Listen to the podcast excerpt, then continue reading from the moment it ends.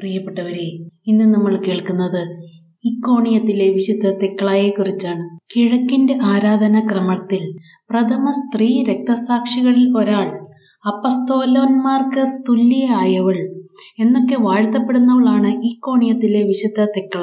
തിരുസഭയുടെ പുലർകാലങ്ങളിൽ അത്യാദരങ്ങളോട് ഏറ്റുവാങ്ങിയ ഈ വീരാംഗന കളങ്കമില്ലാത്ത കുഞ്ഞാടിന്റെ നിഷ്കളങ്കിയായ മണവാട്ടിയായി അറിയപ്പെടുന്നു.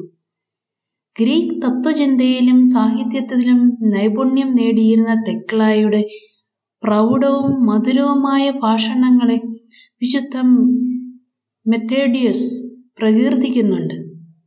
വിശുദ്ധ പൗലോസിൽ നിന്നാണ് തെക്ള ആത്മീയ ശിക്ഷണം സ്വീകരിച്ചത്.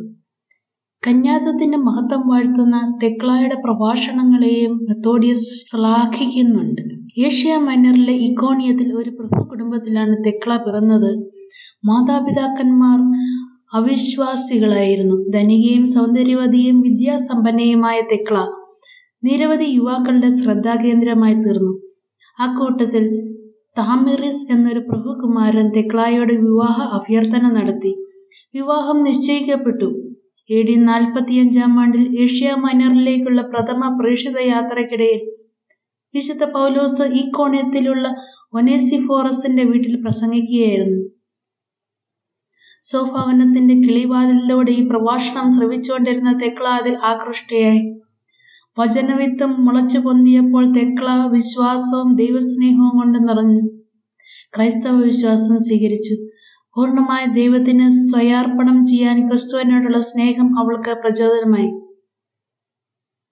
തൽഫലമായി തമിറിസുമായുള്ള വിവാഹ നിശ്ചയത്തിൽ നിന്ന് പിൻവാങ്ങുകയും തന്റെ ക്രൈസ്തവ വിശ്വാസം സ്വീകരണ വൃത്താന്തം സ്വമാതാവിനെ അറിയിക്കുകയും ചെയ്തു. അതോടെ മാതാപിതാക്കന്മാർ ക്ഷുഭിതരായി താമറിസ് തെക്ലായെ മധുരവാക്കുകൾ കൊണ്ട് വശത്താക്കാൻ ശ്രമിച്ചു. ദാസിമാർ കണ്ണുനീരോടെ അപേക്ഷിച്ചു. അയൽക്കാരൻ സുഹൃത്തുക്കളും വാദിച്ചു നോക്കി. എങ്കിലും ദൈവാശ്രയത്താൽ ദൃഢചിത്തയായ തെക്ലായുടെ തീരുമാനത്തെ വ്യതിചലിപ്പിക്കാൻ ആർക്കുമായില്ല. കോപാക്രാന്തനായ തെക്ലയുടെ മാതാവ് സ്വന്തം കയ്യാൽ മകളെ കൊല്ലാൻ ശ്രമിക്കുകയും മറ്റെല്ലാ പെൺകുട്ടികൾക്കും ഒരു പാഠമായിരിക്കത്തക്കവിധം അവളെ ജീവനോടെ ദഹിപ്പിക്കാൻ മജിസ്ട്രേറ്റിനോട് ആവശ്യപ്പെടുകയും ചെയ്തു. പരസ്യ വിചാരണയ്ക്ക് വിധേയമാക്കിയപ്പോഴും ക്രിസ്തുവിനെ ഉപേക്ഷിക്കാൻ തയ്യാറാകാതിരുന്ന തെക്ല ജീവനോടെ ദഹിപ്പിക്കാൻ വിധിക്കപ്പെട്ടു. ആത്മാവിനിൽ നിറഞ്ഞ് കരുത്തിയായി തീർന്ന തെക്ല കുരിശടയാളം വരച്ച ശേഷം കാവൽക്കാർക്ക് വേണ്ടി കാത്തു നിൽക്കാതെ സ്വയം അഗ്നിയിലേക്ക് ചാടിനാൽ അന്നേരം അവിടെ കൊടുങ്കാറ്റിന്റെ അകമ്പടിയോടെ മഴ തിമിർത്ത് പെയ്തു. അതിൽ തീ കെട്ടുപോയി. കർത്താവല്ലാതെ ദൈവമാരുണ്ട്.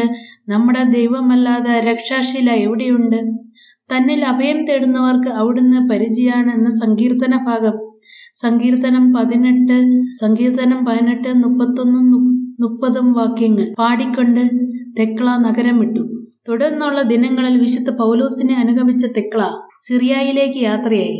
വഴിമധ്യേ അന്ത്യോക്യയിൽ ഇറങ്ങി അവർ പൊതുവിശ്വാസികളെ ശക്തിപ്പെടുത്തി. എന്നാൽ അവിടെ വെച്ച് വീണ്ടും അവർ വിചാരണയ്ക്ക് പാത്രമായി. നഗ്നയാക്കി അവളെ മൃഗങ്ങൾക്ക് എറിഞ്ഞു കൊടുക്കാനായിരുന്നു ഗവർണറുടെ ഉത്തരവ്.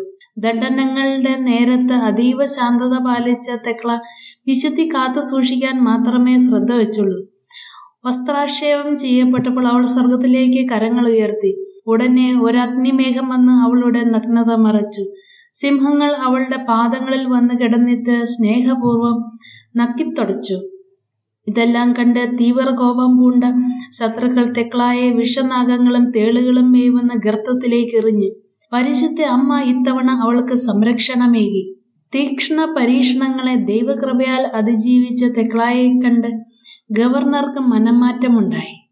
അയാളും ക്രൈസ്തവ വിശ്വാസം സ്വീകരിച്ചു.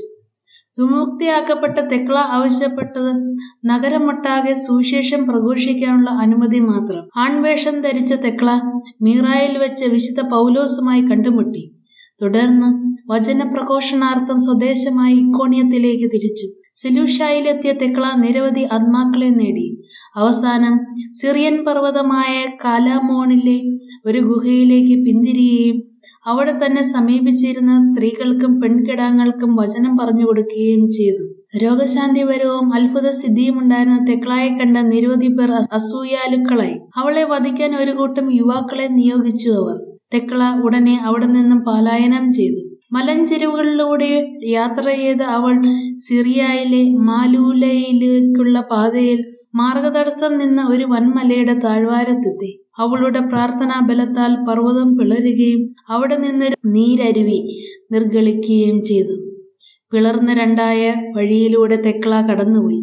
അന്നു മുതൽ ഇന്ന് വരെ ഈ പാത വിശുദ്ധ തെക്കളായുടെ വീതി എന്നറിയപ്പെടുന്നു. മലയുടെ മറുവശം എത്തിച്ചേർന്ന തെക്കള അവിടെ താമസമാക്കി. പുല്ലുകളും ചെടികളുമൊക്കെ ഭക്ഷിച്ച് അരുവിയിലെ ജലം കുടിച്ച് പ്രാർത്ഥനയിലും ധ്യാനത്തിലും നാളുകൾ കഴിച്ചു. അതോടെ വീണ്ടും തെക്കളായുടെ ഖ്യാതി പരന്നു. നിരവധി ആളുകൾ അവളെ ശ്രവിക്കാൻ വന്നുകൂടി.